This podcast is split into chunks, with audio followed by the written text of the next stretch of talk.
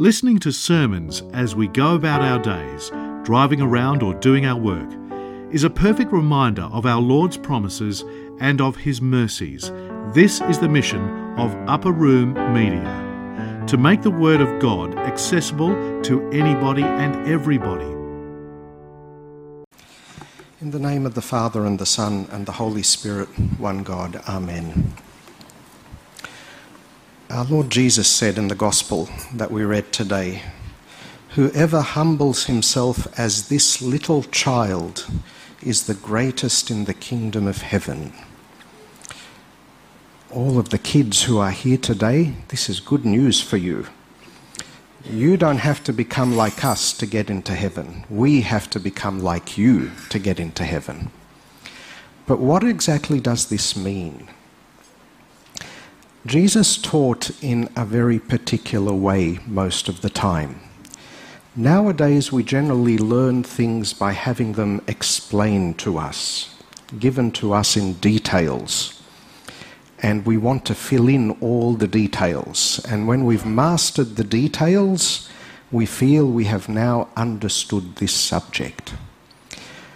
If you are paying close attention when you read the Gospels, you'll see that Jesus most of the time taught in a very different way. He often spoke in parables. He often gave what we would call today one liners, like the verse that I just read out. Whoever humbles himself as this little child is the greatest in the kingdom of heaven. What does that mean, Lord? The Gospels don't tell us.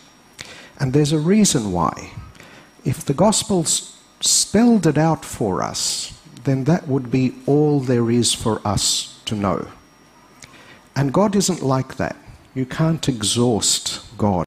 You can't get to the end of God. God is not like water you can put in your cup or in your bottle and turn the close the lid and take it home with you.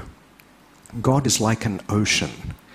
And the best you can do is learn to swim in that ocean. And you will never get to the end of that ocean. No matter how far you swim, you will never get to the end of it. And the words of Jesus are like that. They point you in a particular direction, they start you on a journey, and you will never get to the end of that journey.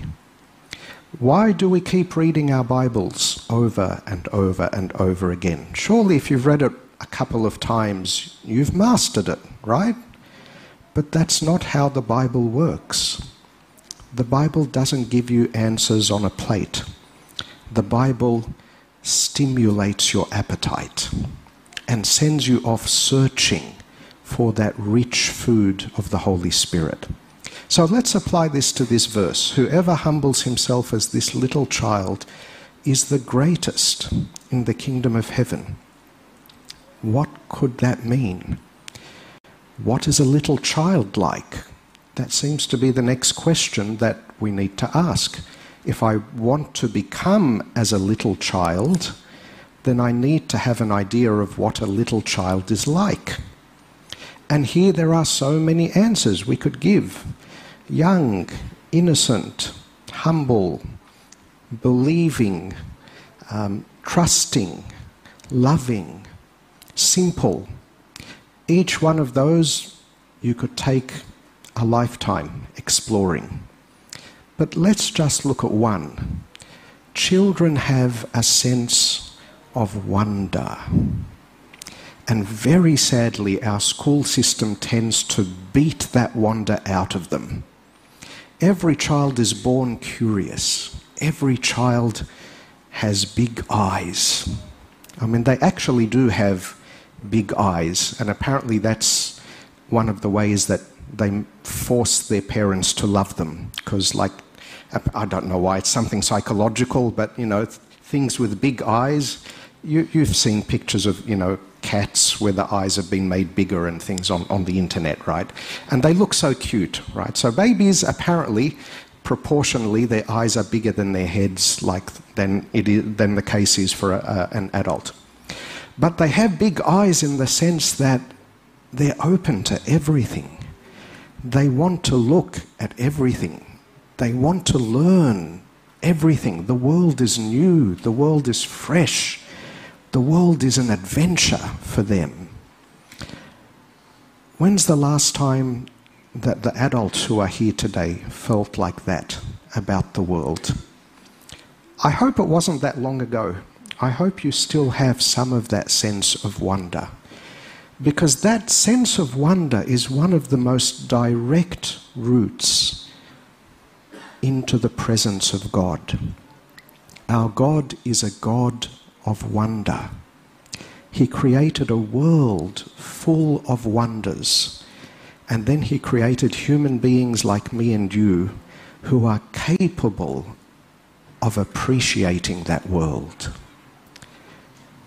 I wonder if we can be like a little child who might be doing his homework and then sees a kitten outside the window and forgets his homework completely and all he wants to do is look at that kitten.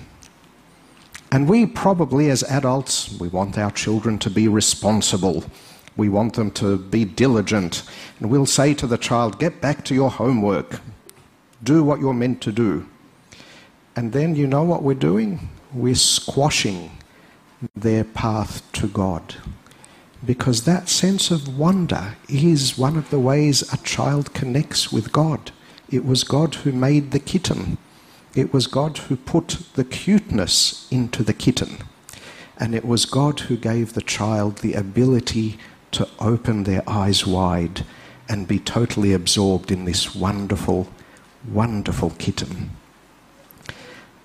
I wonder if you have your kitten moments. When is the last time you were walking along the road and you saw a beautiful flower? And even though you had somewhere to go and important things to do, you just stopped to admire the flower.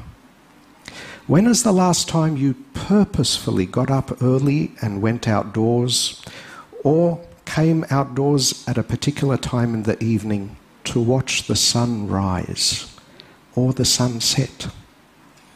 There's a reason why the Agbeya has prayers for sunrise and sunset. These are times of particular significance. When the sun rises in the morning, it brings light to a dark and cold world. It brings warmth to the living creatures in the world. Jesus is our Sun, the Sun of righteousness. To experience the beauty of seeing the dark sky slowly turn pale white and then pink and orange and deep shades of blue, and then see the golden sunlight reflecting off the branches of the trees and the leaves, and to hear the birds singing their tasbihah, their praise of glorification to God, what could be a more beautiful way to come into the presence of God? But how many of us actually put that into our schedules every day? The Roman philosopher Cicero, uh, sorry, Seneca, said, Waiting to live life passes us by. Waiting to live, life passes us by. A lot of our time is spent planning for the future. I want to do this, I'm going to do that, I have to get this done. And my mind is in the future, which hasn't happened yet, which isn't real to me yet. And all the time that my eyes are focused on that future, life is passing me by. And I say, if I do this, when I do that, then I will be happy. And all the time, God is giving me the things that will make me happy here and now. And I can't see them because I'm too distracted with my plans. Waiting to live, one day I will live. Life passes us by. And do you know what? When I get to that future, guess what I'm going to do then? I'm going to think about the future from there. and I won't enjoy that future that I looked forward to. And so on until the end of life. Don't let life pass you by. Become as a little child. Recover your sense of wonder. Look around you, here and now, because, as Jesus said, the kingdom of God is within you. It's not just something to look forward to in the future, it's here and now, all around you. If we but had a child's eyes and were able to see it. And glory be to God forevermore. Amen. This talk was brought to you by Upper Room Media. We hope that this talk has, through the grace of God, touched your heart, and we pray that it will not only inform you, but will also transform you and your life with Christ.